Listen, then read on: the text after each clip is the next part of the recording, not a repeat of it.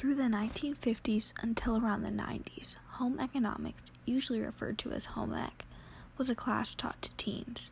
This class intended on giving teens the skills they need to live independently. I sat down with 49 year old Kristen Schwarzenberger around the kitchen table in order to learn a bit more about the class from someone who actually took the course. Back was you you learned how to cook basic things. Um, they actually had a little kitchenette in there, and you had to bake Mm-hmm.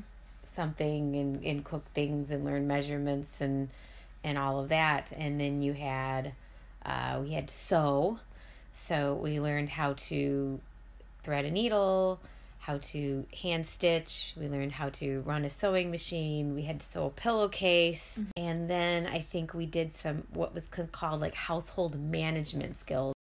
These household management skills that Kristen refers to are things like managing bank accounts, creating grocery lists, and other skills you would need domestically. These skills were taught to teens as a way to teach the practical skills that they would need in their day to day life.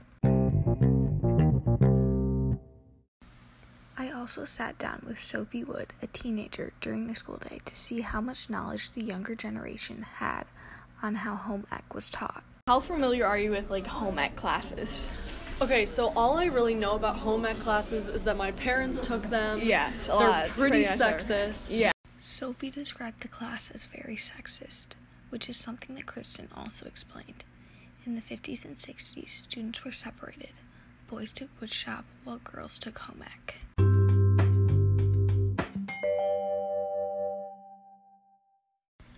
Kristen explained that when she was in school, both males and females were required to take home ec.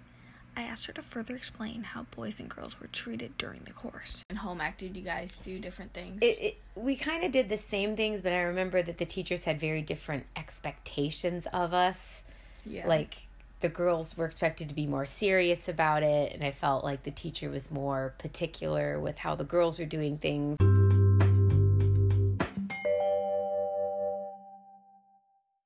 Home ec definitely was a beneficial class in the skills that were taught, but the way they were taught is still a large debate. As seen in these two interviews, sexist stereotypes played a large role in the way the class was taught.